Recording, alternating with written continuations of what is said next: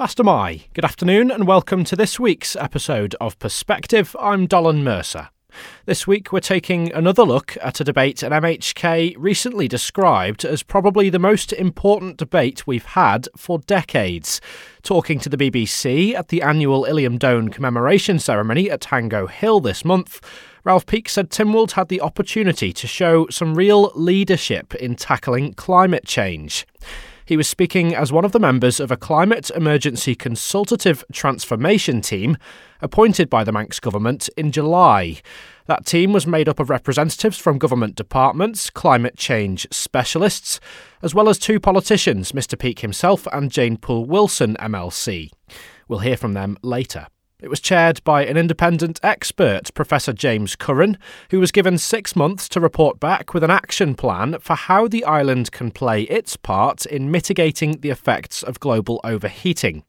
The findings of Professor Curran's team were released this week, presented as a report which will be laid before Tynwald at this month's sitting on Tuesday, the 21st. I got the chance to speak to the Professor and Chief Minister Howard Quayle about the report's contents, and I began by asking Professor Curran if the Isle of Man now has a silver bullet to achieve its objective of becoming net carbon neutral by 2050. Oh, I wish there was a silver bullet. No, there's no such thing when it comes to climate action. It is fearsomely complex. Uh, it takes time and resource and commitment and needs to be followed through for some decades. So, silver bullet, no.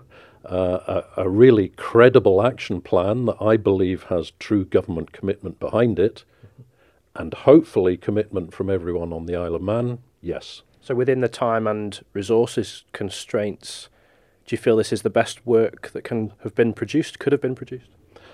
I believe so. You probably wouldn't expect me to say anything else. I'm I'm proud of the report that that I led and independently submitted to government, and I'm really delighted by the sense of commitment and the budget and resources that the government is putting in in the first year alone. And I see every indication will follow through on the action plan for years to come. Um, three months ago, roughly in October, you spoke to Manx Radio and you were asked if you felt six months was long enough for this process um, to be carried out. Uh, do you still hold that the view that, that it is and that it wouldn't the findings wouldn't be substantially different if there was a longer time period given? Most governments, most nations have taken a lot longer to prepare a climate change action plan. I'm a great believer that once you make your mind up, just go for it. I don't think there would be anything substantially different if we'd taken longer. I think that energy and momentum that was put into it is very beneficial, and I think that will continue. The analytical team I worked with were extremely motivated and hardworking, and they came from all across government and is a great resource for the future. So, uh, no, clearly, in the time available, it left some evidence gaps, which we were very clear about and yeah. wrote into my report. Those part of the coming year is to fill those evidence gaps in order to substantiate, to lay very firm foundations for the action plan in succeeding years beyond that. Um, to quote a bit from your foreword, you said you take full responsibility for the content of this report in the spirit with which this endeavour was undertaken. Um, you're very well aware of its shortcomings and accept there will be some errors. Um, and as you've said, the team and yourself continue to seek out challenge and inspiration to improve it further. What comes of your role now that that six months is up, and what's next? Do you think? Well, it's for government to decide what my continuing role would be. Uh, it, to, to the degree that I hope that commitment can be given by everyone on the Isle of Man to this climate change action plan, which is ambitious but also realistic. I would be very prepared to give my continuing commitment in some role or other into the future as well. But that's still to be discussed. Is it ambitious enough, do you think? I believe so. It's based on the very best science uh, created by the United Nations, their uh, climate change program, and used as the foundation for the Paris Agreement back in 2016. Uh, that is the foundation of this climate change action plan, so I think it's, it, it's founded on the very best evidence we have globally. Thank you very much, Chief Minister. Um, so, this is a, a Cabinet Office report. What happens next in terms of parliamentary process? Right, well, it'll be going to January Tynwald for the Tynwald members to debate the report, the Council of Ministers' response to Professor Curran's report on, on the actions to go forward. And, and if Tynwald members back the Council of Ministers' proposals, then it'll be full steam ahead. Obviously, there's phase one, of which is, we've announced £10 million of funding. There's 60 actions which we'll be able to take forward straight away. Professor Curran has alluded to there was holes in some of the evidence that needed more detailed analysis, so that'll be phase two will be will, will be worked on over the next coming 12 months so that we can then take the plan further. But it, it's full steam ahead, subject to Tynwald approval this month. Do you anticipate that Tynwald members will get on board with this report and its findings? Well, you can never totally take for granted the, the support of Tynwald members, but obviously we do our utmost to work with them, to to explain, to share the report, to discuss. And the feedback I've, I've had so far has been exceptionally positive. But I, am never um, arrogant enough to presume the support of Tynwald until I've got it won in Tynwald Court. Um, if this is adopted and it is progressed by Tynwald, what does it say about the Manx government's current strategy on climate change, do you think? Well, it, it, shows that we're fully committed to taking our international responsibilities incredibly seriously. This is a worldwide problem that, if we don't tackle now, will give major repercussions for the next generation, and we've got to get it right now. So, we're hopefully leading the way with other countries, ensuring that we we do our bit. Okay, we're only a small island of 85,000, but if everyone works together from, from other countries with a, with a similar strategy, then we, we can do our bit to help preserve the world going forward. Is there a concession that the previous government strategy on climate change hasn't worked, perhaps? Well, it it was probably a step in the right direction. Things change, information, evidence changes, and it's now accepted. I accepted that there was a climate change. I recognise that in, in May 2019, and in a very short period of time, we have managed to get a really good report from Professor Curran, and government has then responded with its actions on how it intends to go on that journey to achieve the recommendations made in Professor Curran's report. But I, would like to stress this cannot be just the government of the Isle of Man on its own. This has to be everyone on the Isle of Man doing their bit, taking part, and, and making decisions about how they're going to change elements of their life to ensure that we all together hit the target for 2050 of, of zero carbon emissions. Net zero. Net zero carbon emissions. Um, what ensures that this plan is implemented over its life? Because it's well, it's a 30 year time span. Are there going to be bits enshrined in, in Manx law? Yes, we'll be taking um, a, a, a, climate change bill to June Tynwald to, to, get to get that approved, and then there will be stages. I think if you look at the programme for government at this moment in time, we haven't got the exact formula laid out, but if you look how the programme for government works, it shows clear milestones, what key performance indicators are, what success looks like who takes responsibility. All departments in government and monthly review their responsibilities towards that plan, and I think we can do something very similar with the climate change bill to ensure that government does what it says on the tin and things will change. New technologies will come out and it, it, may alter the way we do things going forward. We have to have an open mind. We can't say this is in tablets of stone. But with the best evidence that we've got from someone as highly respected as Professor Curran, we feel we're taking the island in the right direction as quickly as possible. The rollout of this plan, um, if it's adopted, will obviously span several successive administrations. Um, how will it be future proofed? How will the politicians of the island's future be, be held accountable, really?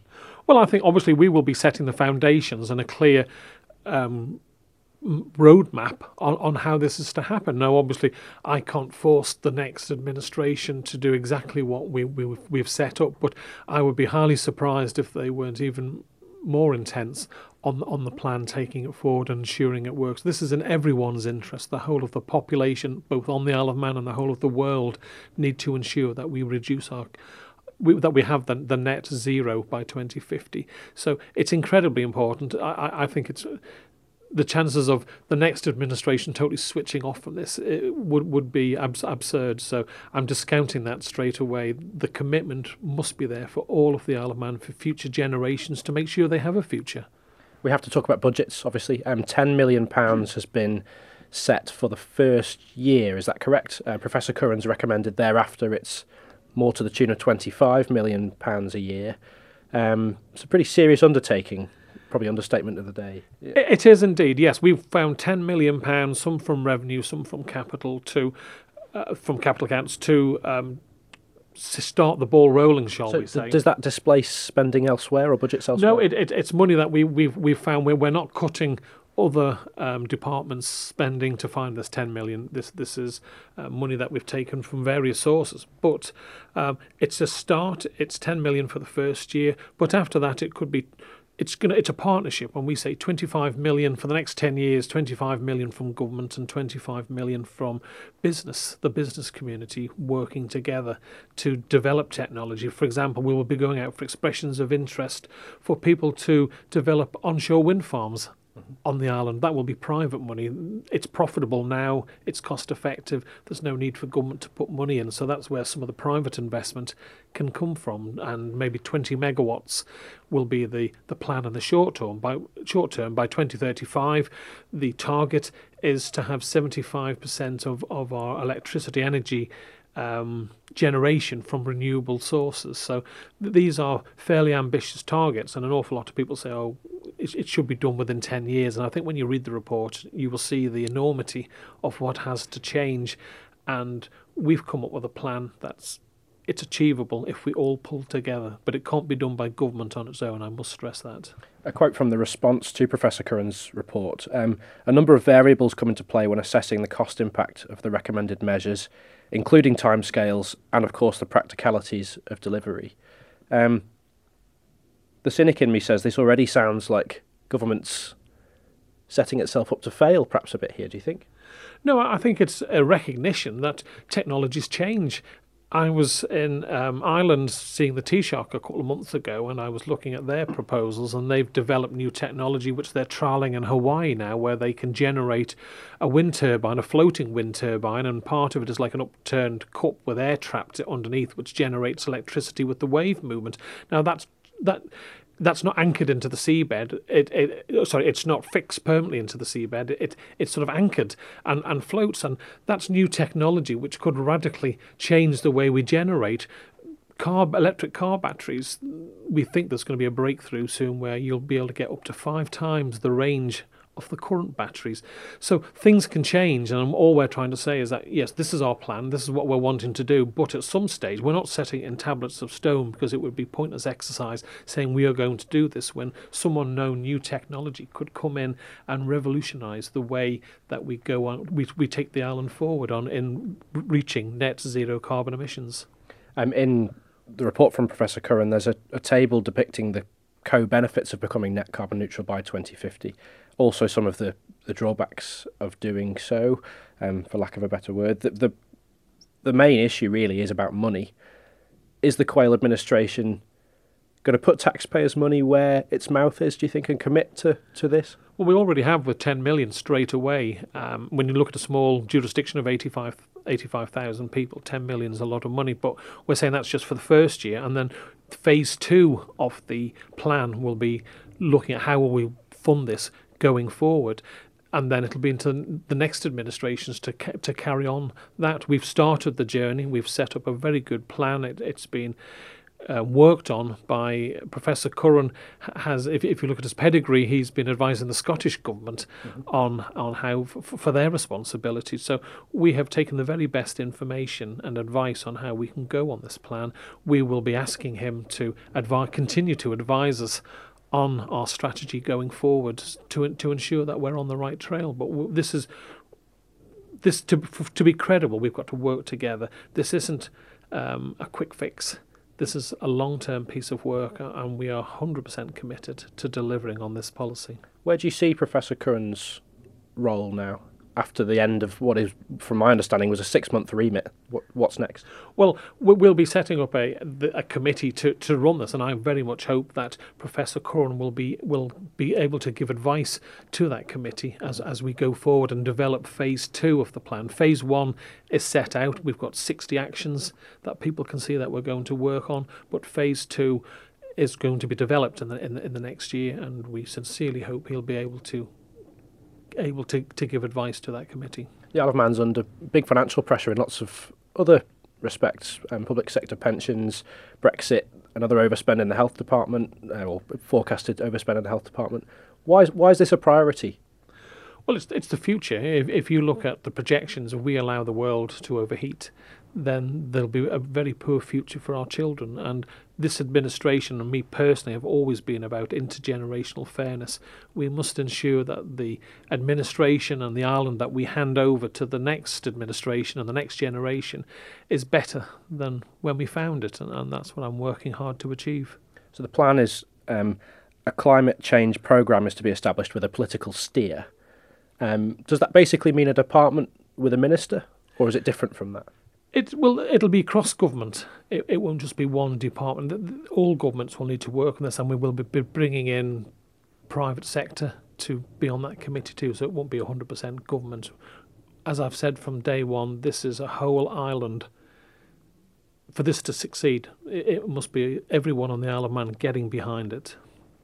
Um, just finally, the elephant in the room, really, and lots of the critics of government on this issue have spoken about this, is plans to explore for, for natural gas in the, the island's um, territorial waters. Is this at loggerheads with what this report is advocating, do you think? No, well, first and foremost, it's there's an if there. We have to uh, the the company Crogga are, are doing um, trials this year to ensure that the product, the gas, is there. But if you look at if you look at the report, it's envisaged that 2035 we'll be still importing gas. Gas is the cleanest of the fossil fuels. So 75% the target is by 35 will be renewable energy, but we will still need gas. Now we're currently importing gas from Norway. We're paying royalties to the Norwegian government. 6% of that gas is lost on the on the journey. So from an environmental point of view, it's cleaner to use it if it's 20 kilometres off your shoreline. It's going to be cleaner to the world environment that we use our own. We'll be able to save money from the royalties that we're not paying to the Norwegian government that will be paid to can, the can. Can you see why people think there's a hypocrisy there, though? Yeah, well, if we weren't going to be, if if gas, if it was oil, and we're saying we're doing away with oil, yes, there would be hypocrisy. But we are recognising that gas will be a crossover fuel for the Isle of Man as part of our plan going forward. So we need gas to take to, to, to make these changes. And it's the cleanest of the fossil fuels. And, and surely it's more logical that if you've got your own, that you use your own rather than importing somebody else's. Um, just finally, Professor Curran, um, you were asked about this in October, and your answer was that it was a political decision. It wasn't within your remit to, to comment. Are we allowed a personal opinion on whether you think that's a hypocrisy? No, I'm a scientist. I uh, base all my judgments and particularly my advice on climate change on uh, well founded evidence, mm. uh, scientific research, and the results that come out of that. Um, my own independent report refers to the potential. For gas field development in terms of the the possible methane emissions in terms of the production and the transmission of the gas, and it makes an estimate of what that leakage might be, and that if that industry ever came about, it would need to be offset in the way that many other uh, emissions on the island may be rather difficult to reduce to zero even by 2050. So they need to be balanced by natural sequestration, which is why it's particularly important to, to start moving early and quickly on tree planting, woodland generation, the, the, the, the, the efficacy and good functioning of ecosystems and the services they deliver, uh, a, marine plan to do the same with natural sequestration in the surrounding seas. So, as long as my view, in the remit I was given for my report, as long as there's capacity in that natural sequestration to allow a bit of headroom for any new business that might start on the island where the uh, emissions uh, present considerable difficulty in reducing them to zero, then that, that was my remit. I hope I fulfilled that, and I don't deal in personal views, yeah. no. That was Professor James Curran and Chief Minister Howard Quayle there speaking to me earlier this week. If we cast our minds back to last summer, this process was originally triggered by a motion in Tynwald from Daphne Caine MHK. I caught up with her this week and asked Mrs. Caine if this is how she foresaw things would pan out. This has exceeded all my expectations. I think to think where we are now with the Professor Curran report and the Chief Minister's action plan following that, ready to go before January Tynwald, I think this is a, a wonderful result from an initial uh, motion that I, was triggered by public reaction to um, inaction, I suppose, and and however it came about, and I think there was very much public action to start with and protest. And I think the stu- student climate strike also, which does get some credit in Professor Curran's report, this all built into the picture. And then DEFA's um, survey with those very strong percentages of people in favour of government taking action and putting some quite serious investment in to improving our renewable energy and other things. Um, I think it's all built the picture, and I, I am astounded and you know, thrilled that Professor Curran pulled that report together with the, the 20 people across government working incredibly hard, as he says.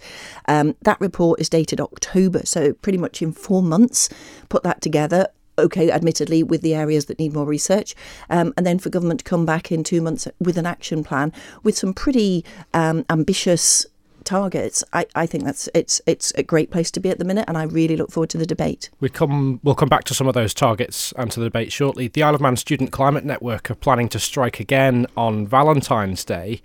I don't know what to read into that really. Should we therefore assume that some people aren't happy with the contents of the report? Do you think? Perhaps. I mean, there might be. I've, I've got sort of many, many questions um, in in terms of the government action plan and where they're leading. It says it's a high level action plan at this stage. Well, Professor Curran gave two options: a higher ambition plan and a lower ambition plan that starts lower but then gets very sort of serious a few years down the line. And he strongly recommended we go for the higher ambition. I'm not clear from the chief minister's high level action plan actually that doesn't say he's going for the higher level.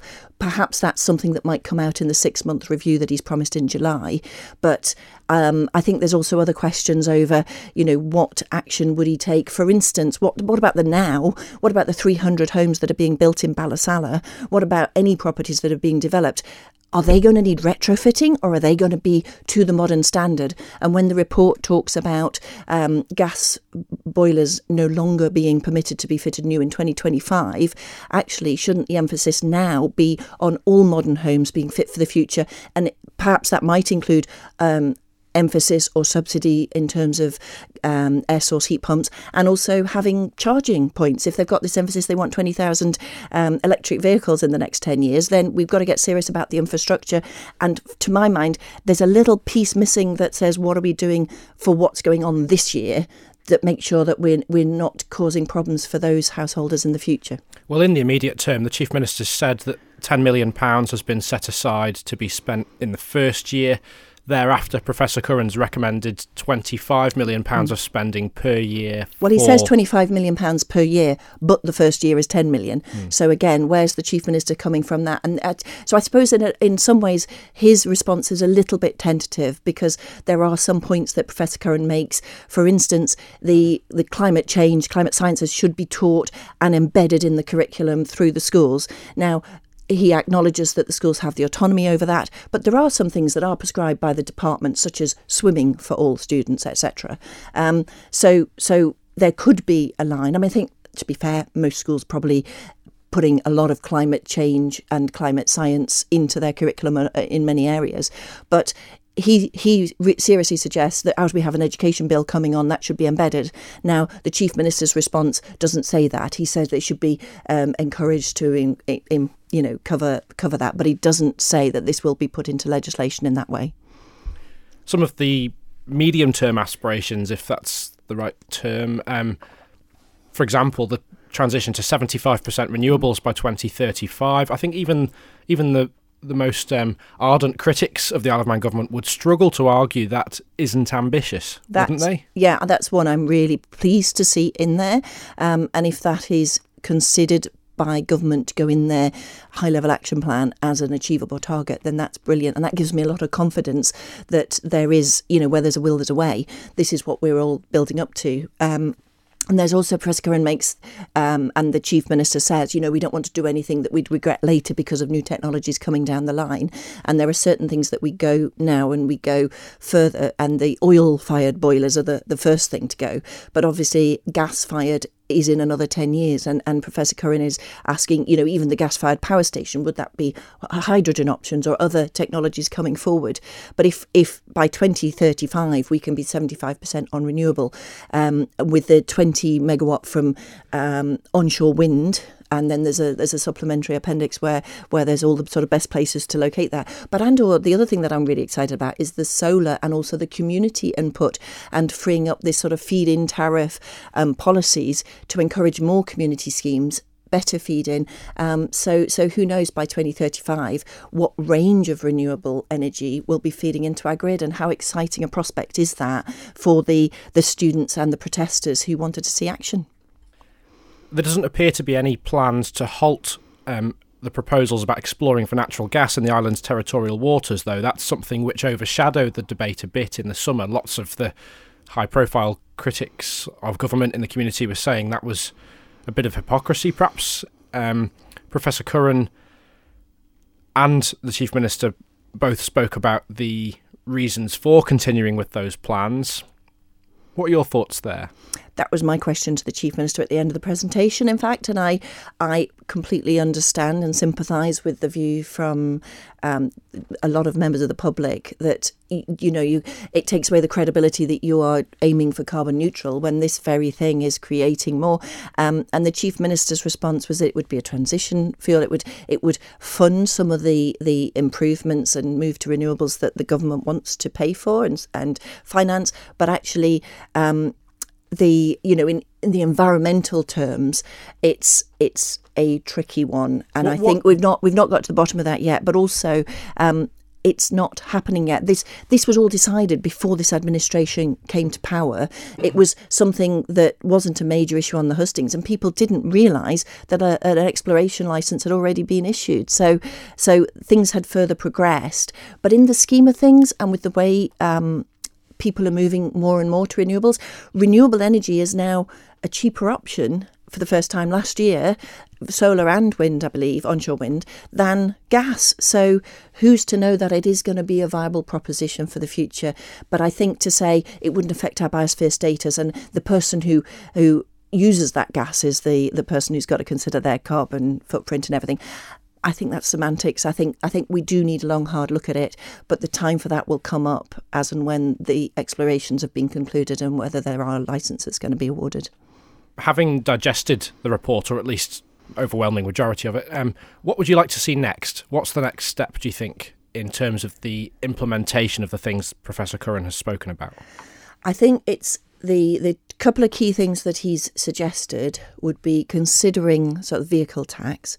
The but I think for people and the biggest impact on people is going to be the home, and we know that the huge amount of our carbon emissions from the space heating, as it's called, of domestic properties, particular. Yes, there can be an encouragement for businesses to do it, but I think that for a large number of people, having a grant scheme, an accessible grant scheme, much better than the current one that isn't very much for very many people who are eligible for it, but a widely available or interest free loans to put meaningful things in. And I think the other key thing which the action plan from Chief Minister does address is the education process so that the contractors who are available to, to fit the air source heat pumps and the insulation and the windows and, and make property airtight and efficient, um, that they they are knowledgeable and have access to the, the latest technology and are you know, the, there's the capacity there to serve because there's a there's a huge sort of industry, green industry that and green technology that's coming. But um, also, I would like to see green technology invested in. So that's through the Department for Enterprise and other schemes. So it's all part of the big picture, you know. And the more pieces we can put in at an early stage to to to bring that as a sort of future realistic um, targets. I think it's. I think the Isle of Man is in a very exciting place right now, and I am so grateful that Professor Curran and, and you know whatever triggered the debate last summer, I think that is the key turning point in terms of the Isle of Man getting to this point at this time. I mean, even on um, buses. So finally, we have a commitment that they're going to buy a hybrid bus. They're not quite going electric yet, but the technologies are improving so much more. I mean, what would be great is if they came out with a um, a statement of when the, the Isle of Man will not purchase any more diesel buses. You know that that would be a big step forward. But but you know the the the picture is there. The, the, the report from Professor Curran is brilliant, and the the action plan from government is the the most defined. You know, the delivery is key, but actually to get this far in the eight months since the initial debate and all the protests, I, I think the Isle of Man has come a long way in a very short time, and I hope we can carry on that momentum.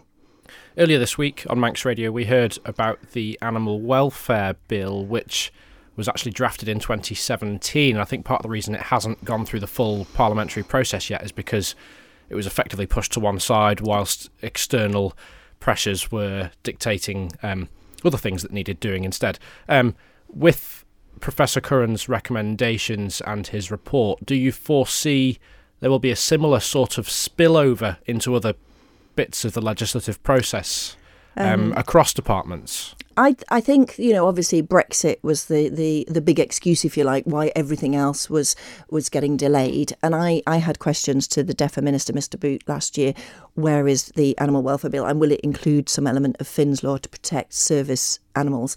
Um, and I don't see any negativity from the department. I think it's just a capacity issue that they have they more than anybody had I think it was 450 separate pieces of legislation in the last um, sitting that they were pushing forward because Brexit and the change and coming out of Europe is going to have a bigger impact on food producers and other exporters. So so I sympathise, but I think that that you know that there are other social legislation, um, employment legislation, as well as animal legislation. We want it all. We're going to have to put the resources in there, and I accept, and I think it's um, commendable. And Professor Curran highlights the amount of dedication working overtime weekends of of the dedicated people in the team to bring this report to fruition. But there are still gaps in the evidence that will still need to be filled.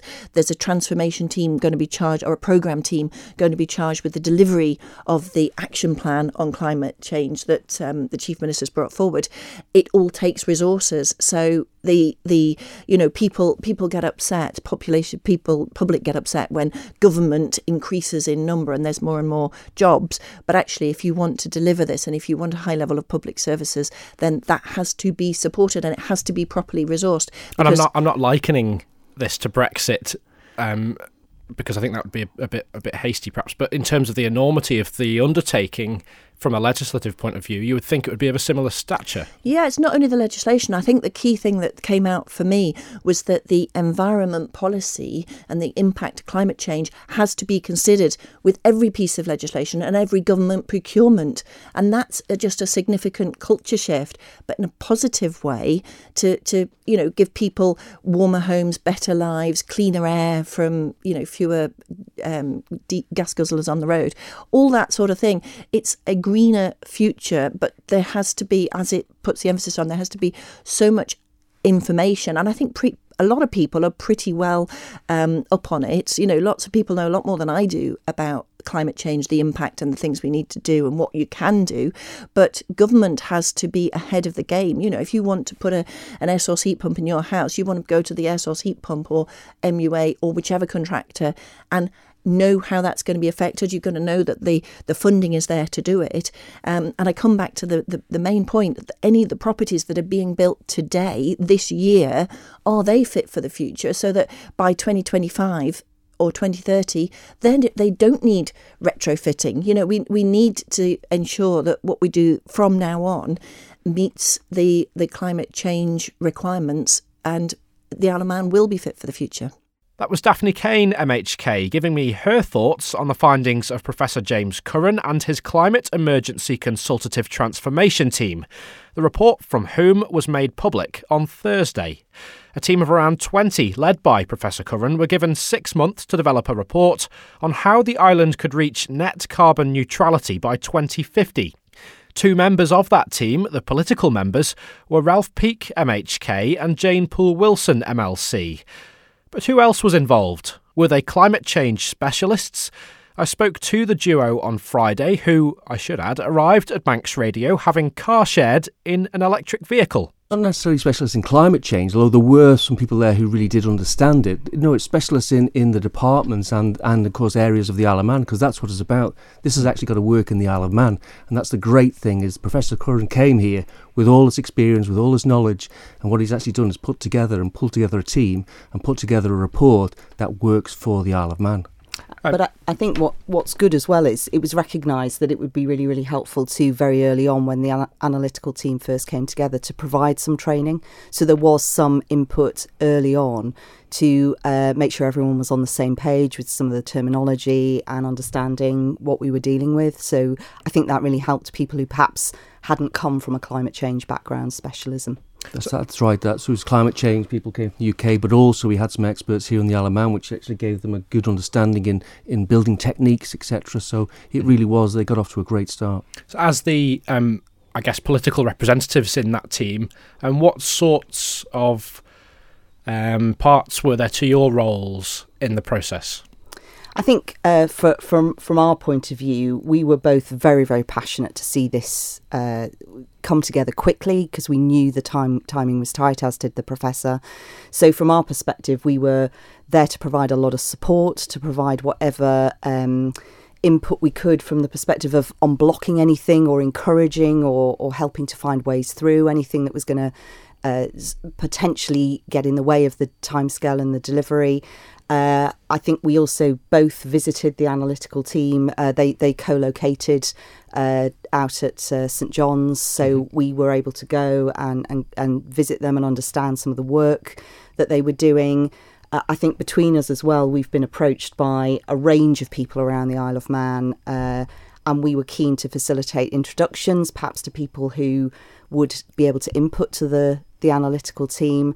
And I think as well, we were very conscious of wanting to engage as, as much as we could. We knew the time was tight, but we felt it was very important to get stakeholder involvement to do what we could from a public uh, perspective to engage people along the way. So we were keen to help promote that, to help facilitate that.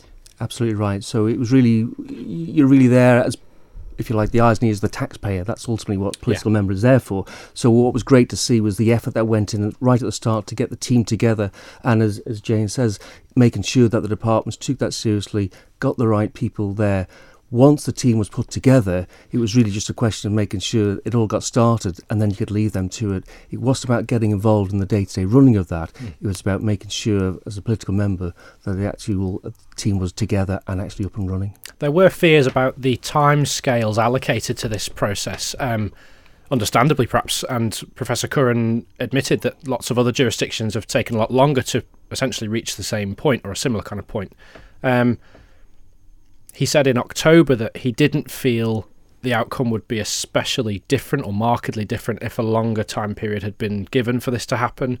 Do you share that view? Do you think we've? I mean, there are admissions that there are some holes in the evidence, for example, but do you think we've come, you know, as, as far as we could have hoped, perhaps at this point? I, I do actually, and I, I actually think it's worth to our benefit because it really, from day one, it gave everybody that complete, clear focus. Mm.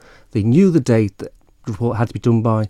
They knew once their allocation of, of aims were, were divided out, they knew what they had to do by a particular date.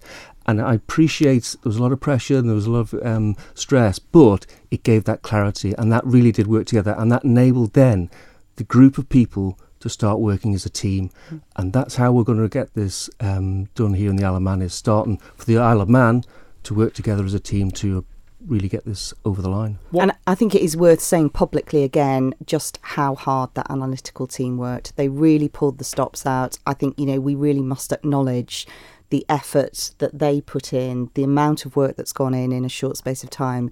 It, it, I found it really, really impressive and, and so welcome. It was great, really, because that really, to me, that gave me a glimpse of how effective government departments can be. Hmm. You put the departmental differences aside, and once you've actually got a clear vision of what you're actually doing, because lots of lots of criticism of government is about the silo mentality and things yeah. like that, and mm. and the differences between departments and difficulties with communication. From the outside, this appears to be an example of something that has sort of broken a mold, maybe a bit. Mm. Is that you're absolutely right, and I'm quite excited about that to be honest, because I really felt that this is what is really a benefit of this whole topic is to show and demonstrate that we can work together. And that is what we're going to really get a good outcome from this. What doesn't the report do? What doesn't the report do? As in, what what what? It's been acknowledged there are gaps in the evidence. Yes. So what's left to be done? Do you think? Well, it's given us a great start, and it's given us then the action plan for the first year. What it then does is gives you an outline of where we need to be. So then we've got a clear milestone of a 45% reduction um, but in 10 years' time. But what you need to then is to then fill those gaps in for that second phase. So, if you like, what it doesn't do is have all the detail around that second phase. But we're going to learn so much in this first phase. If we really embrace it, if we really get behind it and want to achieve it, we will learn so much over these next 12 to 18 months mm. that we'll be in a much better position to really fill those gaps in for the second phase. I think as well, I mean, Professor Curran acknowledged that today you cannot write a plan for the next 15 years. You just can't. Mm-hmm. There are so many variables. Technology is a is an obvious example of how quickly there will be change and progress.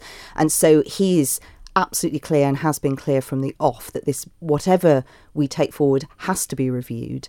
Uh, there are some decisions you just cannot take today because, uh, for example, hydrogen and the potential for hydrogen, that is something that you have to make a decision about in, I think he suggests 2030 is, is when you would be making that sort of decision. So it is absolutely right that you do what you can based on the science and the knowledge we have today that we know will make a difference.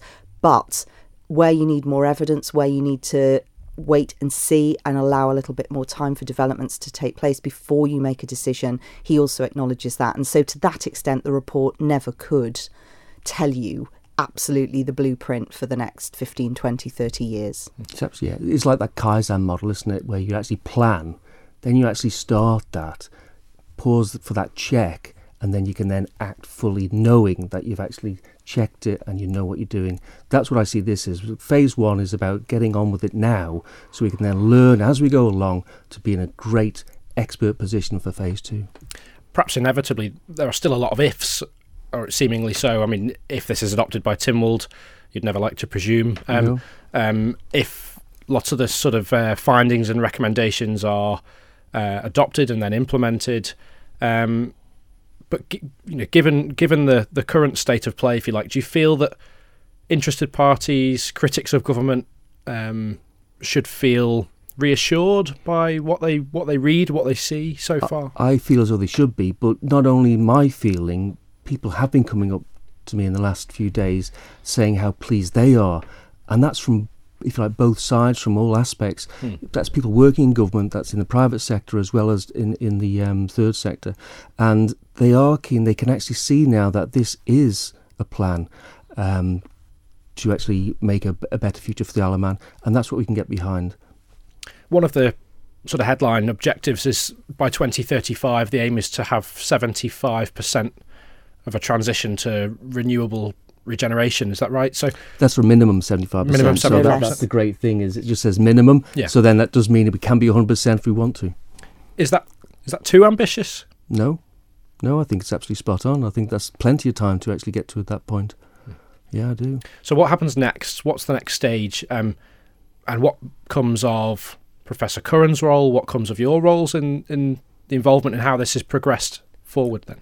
Well, we've got the debate uh, in Tynwald, and, and I think you mentioned before, you know, you cannot assume how, how Tynwald will respond to this. But I mean, my personal hope is that there will be huge backing for, for this so that we can get on with it.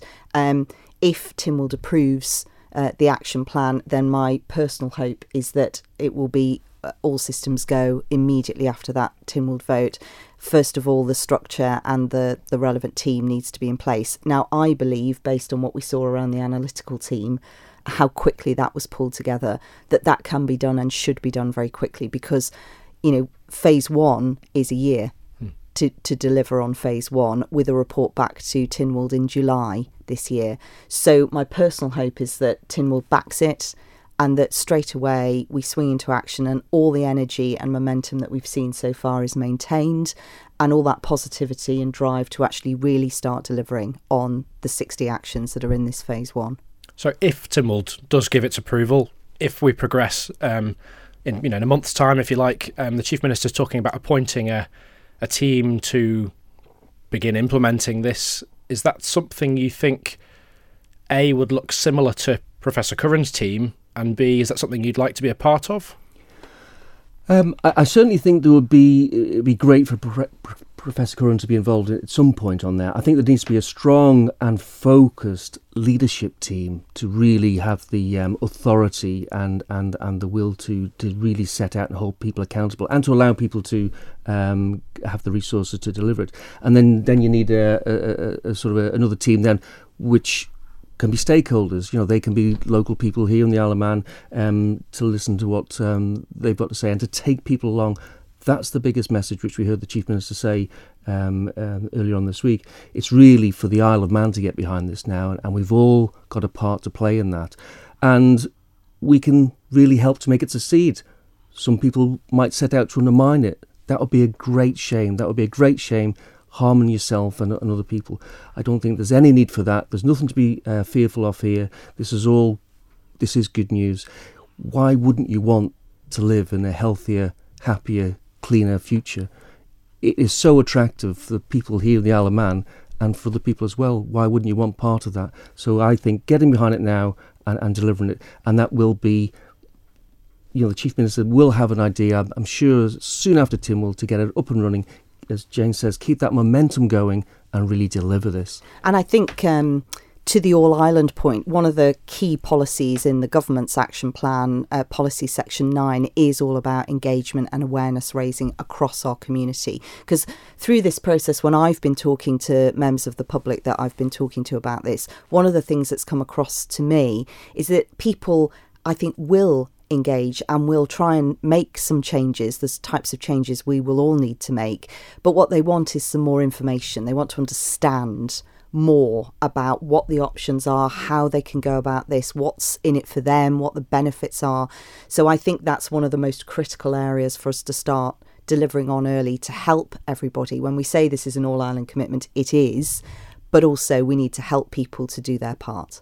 Um, it would be remiss of me not to mention the debates from last summer when it was your amendment to Mrs. Caine's motion which triggered this mm-hmm. essentially. Um, in that speech, there you spoke about the requirement for government to bring the public with them on this issue. Do you think enough's been done in that interim period to um, to put the foundations in for that to happen? There are still a lot of naysayers. There's still a lot of skeptics. There's still there are. I, I, I take your point there hasn't been a lot done publicly, but mm. I can assure you, Jane and I have sat in on meetings where the enthusiasm, the the the opportunity and optimistic future is all there. So the anal- analytical team have got a number of ideas ready to go. As soon as this gets approval, we know that they've got some great ideas to engage with the public to get that message across because we can't underestimate how important that is for people to just learn to understand, to satisfy themselves that there is no fear here. This is all about making the future a cleaner, healthier, happier place. That, I, that sorry, go on. I, I think as well there are already then there are members of the public who have engaged in this process who again are willing either through their own own knowledge to engage more we also had um, paul allen from zero carbon over in the island uh, and he ran a number of things but you know there are people like that who can give you real examples of what goes on elsewhere. And I think it's through that process when people gradually have their eyes open to the benefits and the opportunities that then, once people can see all the benefit of this, that's when people's hearts and minds come on the journey as well. We have people like Paul Allen coming over to give um, talks and speak to members of the public, but a lot of people he's speaking to are people who already believe in the science and they're already interested and on board. I every it feels like every discussion we have about climate change comes back to a, basically a similar question, which is that there are still um, a, a, proportion of society who aren't on board. And I, I don't know how those people are reachable. I think there's a bigger proportion of society who are on board in principle, but who haven't yet got hold of how yeah. they can adapt. And so I think for, from our perspective, one thing that's so powerful about this report and how Tynwald's uh, to it is it shows a direction and a direction of travel. And I think once people understand a direction of travel, I mean, it, for nothing else, as an island of 85,000 people, as, as James Curran has said, if you look at where the car manufacturing sector's investment is going now, it is going into electric vehicles. If we don't have a proper charging network on the Isle of Man, if we don't have a strong enough electricity grid to power the future, then rightly in, in several years' time, the population of the Isle of Man will turn around to politicians and say, well, why haven't you done this? So I think, you know, from that perspective, once we give a clear direction of travel, people understand that's the way forward, then you help people understand how they can play their part. Just finally, Mr. Peake, you, in an interview with the BBC at the Illiam Dhone commemoration ceremony at the beginning of this month, you described the upcoming debate on this report as being the most important in decades.